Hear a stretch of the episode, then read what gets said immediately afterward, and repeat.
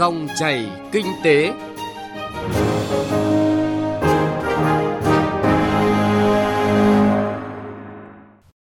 Biên tập viên Hà Nho xin chào quý vị và các bạn. Chương trình dòng chảy kinh tế hôm nay chúng tôi chuyển tới quý vị và các bạn những thông tin đáng chú ý. Tái cơ cấu doanh nghiệp hàng không bắt đầu từ đâu? Những kỳ vọng của doanh nghiệp và sự phục hồi năm 2022. Xuất khẩu cà phê, điểm sáng của bức tranh kinh tế Gia Lai. Thưa quý vị và các bạn,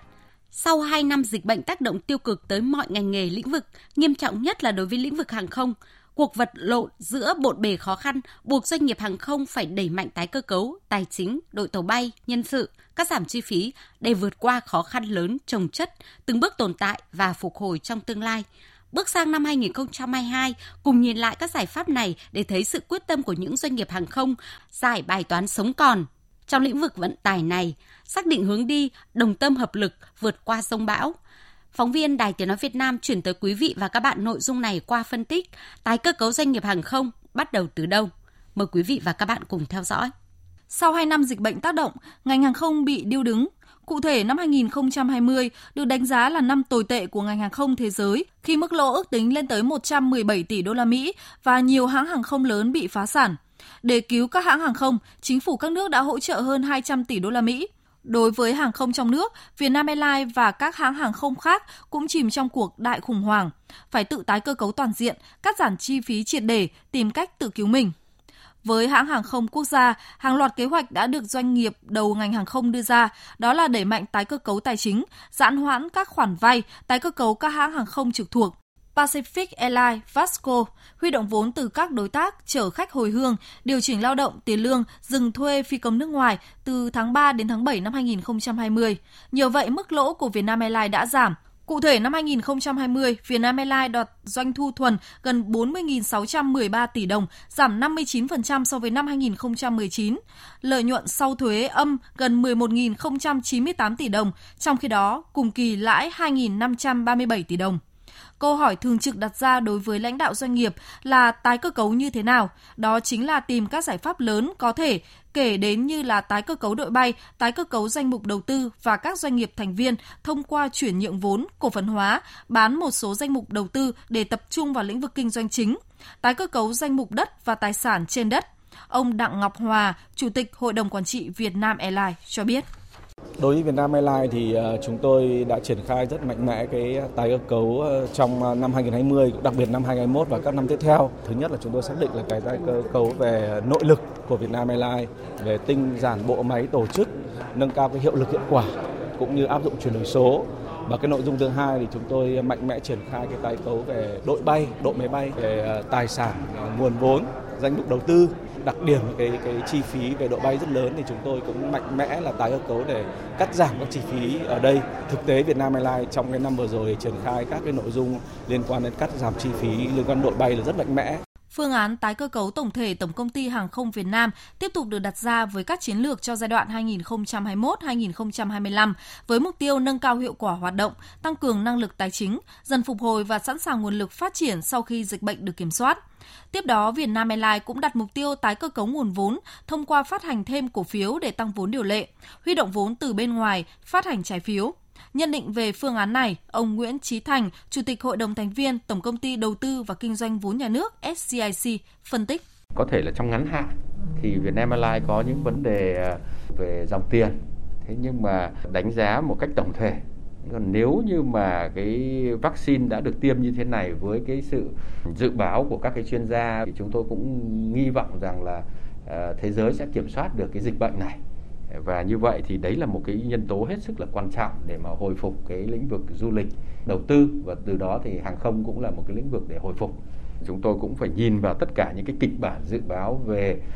cả về kinh tế, cả về dịch tễ học để mà ra quyết định đầu tư, để đáp ứng được các cái yêu cầu, đặc biệt là yêu cầu bảo toàn phát triển vốn của Vietnam Airlines. Đồng thời để tái cấu trúc lại doanh nghiệp, tổng công ty cũng triển khai tái cơ cấu tổ chức theo hướng tinh gọn, giảm dần nấc trung gian và tái cơ cấu đổi mới quản trị doanh nghiệp. Tiếp đó đẩy mạnh ứng dụng công nghệ thông tin và chuyển đổi số. Các nhóm giải pháp này dần mang lại một số kết quả tích cực Cụ thể năm 2020, Vietnam Airlines đã cắt giảm được 5.129 tỷ đồng, trong đó chi phí nhân công là 1.775 tỷ đồng và cắt giảm tiết kiệm khoảng 6.000 tỷ đồng trong năm 2021. Bên cạnh cắt giảm chi phí, Vietnam Airlines cũng không ngừng tìm kiếm cơ hội gia tăng doanh thu thông qua thực hiện các chuyến bay hồi hương, chở chuyên gia, tăng cường vận chuyển hàng hóa và tìm cách tăng vốn. Đơn cử, quý 3 năm 2021, Vietnam Airlines đã hoàn thành kế hoạch phát hành gần 800 triệu cổ phiếu cho các cổ đông hiện hữu để tăng vốn điều lệ và ký kết hợp đồng vay vốn 4.000 tỷ đồng với các ngân hàng thương mại. Nhờ được bổ sung nguồn vốn, Vietnam Airlines đã cải thiện khả năng thanh toán, đồng thời có thêm cơ hội để vượt qua khó khăn và tạo đà phát triển trong tương lai bối cảnh buộc phải đẩy mạnh tái cơ cấu tại các doanh nghiệp nhà nước, trong đó có Vietnam Airlines để doanh nghiệp có cơ hội phục hồi. Nguyên tắc trao quyền, trao trách nhiệm theo hướng người đại diện năng động tại các doanh nghiệp nhà nước tiếp tục được phát huy. Đây cũng là hoạt động tái cơ cấu tổng thể các doanh nghiệp thuộc Ủy ban Quản lý vốn nhà nước trong giai đoạn 5 năm tới. Mục tiêu nâng cao hiệu lực hiệu quả hoạt động của các doanh nghiệp nhà nước, từ đó nâng cao tính hiệu quả của hoạt động đầu tư vốn nhà nước tại doanh nghiệp. Ông Hồ Sĩ Hùng, Phó Chủ tịch Ủy ban Quản lý vốn nhà nước tại doanh nghiệp nhận định. Tạo cái quyền chủ động, giao cái trách nhiệm một cách là trực tiếp đến các tập thể lãnh đạo của các doanh nghiệp này để tăng cường cái việc tạo sự chủ động cho hoạt động quản lý, hoạt động của doanh nghiệp và tạo sức ép ờ, trách nhiệm cho những người quản lý này qua đó thì sẽ góp phần làm cho các doanh nghiệp này phải hoạt động cách bình đẳng, cạnh tranh được ở trên thị trường để có hiệu quả, chứ không phải bằng hình thức là nâng đỡ hay là các cái cơ chế ưu đãi đặc thù cho doanh nghiệp nhà nước. Đấy là cái nguyên tắc thứ nhất. Cái nguyên tắc thứ hai mà chúng tôi cần quan tâm đó là mở, thông thoáng các cái vướng mắc hiện nay mà các doanh nghiệp nhà nước đang gặp phải. Trong khó khăn, thử thách càng thể hiện sự quyết tâm và hướng đi căn cơ của các doanh nghiệp trong lĩnh vực hàng không. Cho dù khó khăn còn nhiều phía trước, nhưng với quyết tâm và sự thống nhất đồng lòng, trên cơ sở đó đội ngũ nhân lực mạnh khi dịch bệnh được kiểm soát, thị trường du lịch, dịch vụ phục hồi cũng chính là các bước căn bản để ngành hàng không thực hiện chức năng nhà vận chuyển thành công. Khi các hoạt động tái cơ cấu cũng dần phát huy hiệu quả trong năm mới, giai đoạn mới.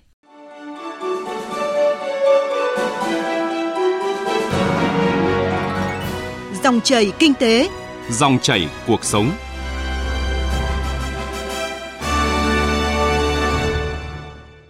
Thưa quý vị và các bạn, năm 2022 xác định sẽ còn chịu ảnh hưởng bởi đại dịch COVID-19. Tuy vậy, với hàng loạt chính sách được Quốc hội Chính phủ thông qua đã tạo động lực cho các doanh nghiệp đang trong giai đoạn chuẩn bị cho phục hồi và đặt ra kế hoạch cơ cấu lại các hoạt động sản xuất kinh doanh phục hồi tăng trưởng. Để phát huy tinh thần ấy mạnh mẽ hơn nữa, cộng đồng doanh nghiệp cần đến sự hỗ trợ cụ thể từ các nguồn lực để trở lại hoạt động với kỳ vọng bứt phá dựa trên các đơn hàng đã ký kết đến nửa đầu năm 2022, ghi nhận của phóng viên Nguyễn Hằng. Năm 2022, nền kinh tế toàn cầu cũng như của Việt Nam được dần phục hồi với tín hiệu nhu cầu thị trường có nhiều điểm sáng và dự báo sẽ có cơ hội tăng trưởng cho các doanh nghiệp sản xuất. Theo ông Trần Việt Anh, Tổng Giám đốc Công ty Cổ phần xuất nhập khẩu Nam Thái Sơn, năm nay sẽ là năm để doanh nghiệp xây dựng các kế hoạch hồi phục, lấy lại những gì đã mất của năm 2021. Do đó, mục tiêu của doanh nghiệp đặt ra sẽ là tăng trưởng hơn nữa, bởi trung bình hàng năm doanh nghiệp thường tăng trưởng 10%, do tác động của đại dịch chỉ còn 7 đến 8%. Vì thế, các doanh nghiệp phải có chiến lược và kế hoạch để tăng trưởng, không thể để doanh nghiệp đi lùi vì sẽ ảnh hưởng đến các đánh giá từ ngân hàng, đối tác cung ứng và đối tác đầu tư bên ngoài. 2022 sẽ lấy lại những cái gì đã mất của 2021 và hồi phục lại những cái gì trước dịch thì để làm cái việc đấy là doanh nghiệp phải làm tới hơn 100% tới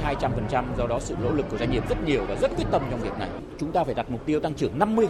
là cái sự nỗ lực rất là lớn. Nếu mà không làm được thì chúng ta sẽ không hoạt động được. Ngân hàng họ sẽ thu hồi lại cái vấn đề vốn tín dụng. Nhà cung cấp họ thu hồi hàng hóa cho một cái doanh nghiệp đang lớn thành bé và người lao động đang làm doanh nghiệp lớn mà thấy ông bé đi thì họ sẽ không làm họ sẽ ra đi. Vui mừng trước việc kiểm soát có hiệu quả dịch COVID-19, bà Lưu Thị Thanh Mẫu, Tổng Giám đốc Công ty Cổ phần Đầu tư và Xây dựng Phúc Khang cho biết, doanh nghiệp hoàn thiện việc tái cấu trúc lại mô hình theo hướng chuyển đổi số trong lĩnh vực xây dựng dự án bất động sản cao cấp, trong đó chú trọng đến trách nhiệm xã hội. Đưa đến cái sự phát triển bền vững đó là chuyển đổi số để phù hợp với cái điều kiện của Covid lấy cái sức khỏe của cộng đồng làm trung tâm của cái sự phát triển là vẫn duy trì đảm bảo cho các cái công việc sản xuất kinh doanh được phát triển đóng góp vào lợi ích và đưa ra những cái sản phẩm mới để đảm bảo cái nhu cầu của người dân và cái điều thứ ba rất là quan trọng đó là à, phải có một cái chiến lược phát triển bền vững đưa doanh nghiệp của mình phát triển chú trọng đến cái trách nhiệm xã hội để mà vừa bảo vệ cái lĩnh vực kinh tế nhưng chúng ta cũng bảo vệ cái lĩnh vực môi trường và xã hội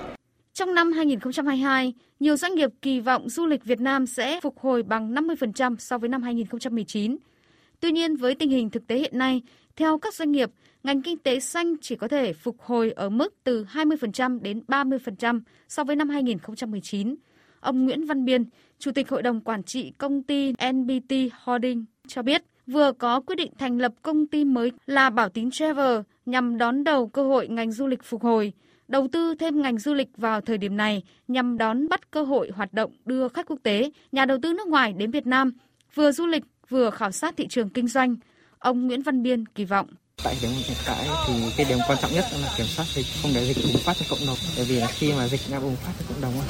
chắc chắn là dân không có đi du lịch mong muốn là các lãnh đạo hỗ trợ cho ngành du lịch các chuyên gia kinh tế dự báo năm 2022 có thể mở ra rất nhiều cơ hội cho các doanh nghiệp nếu có sự linh hoạt, có khả năng ứng phó tốt. Do đó cần phải nắm bắt được thời cơ, dự báo, đoán định được những diễn biến, cung cầu của thị trường. Đây sẽ là tiền đề giúp các doanh nghiệp phục hồi và phát triển trong năm nay và những năm tiếp theo.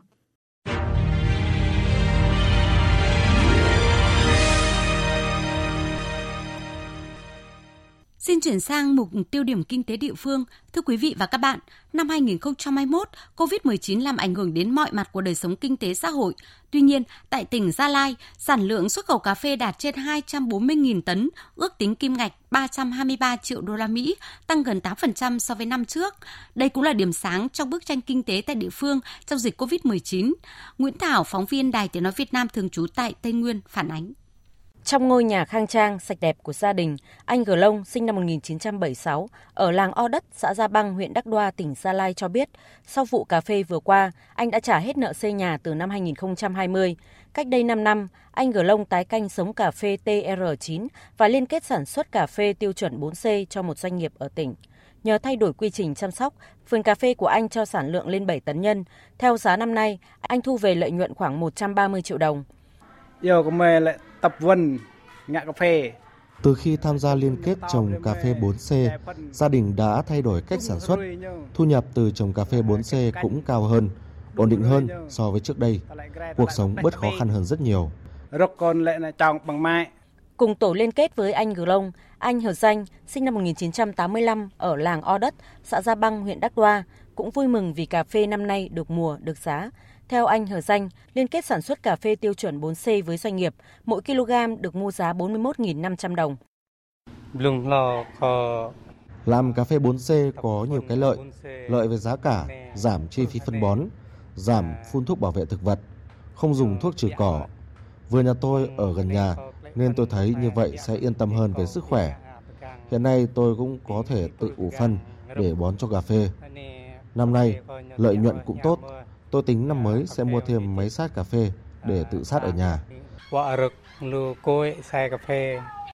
Hiện nay, tại Gia Lai có gần 97.000 hecta cà phê, trong đó có 34.000 hecta đã được sản xuất theo tiêu chuẩn chất lượng ISO 9001, Việt Gap, Global Gap, Organic, 4C, UTZ, đảm bảo tiêu chuẩn xuất khẩu. Bà Nguyễn Thị Mai Phương, Phó Giám đốc Sở Khoa học Công nghệ tỉnh Gia Lai cho biết.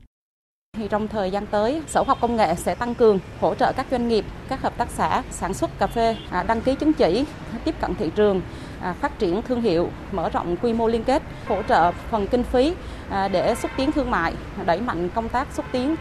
tìm kiếm thị trường, quảng bá sản phẩm cà phê chất lượng cao. Chúng tôi sẽ ưu tiên cái nguồn vốn cho các doanh nghiệp đầu tư máy móc thiết bị trong chế biến À, có thể hỗ trợ lãi suất cho các cái vốn vay cho những cái doanh nghiệp mà có hướng đầu tư nhằm đổi mới trang thiết bị à, công nghệ.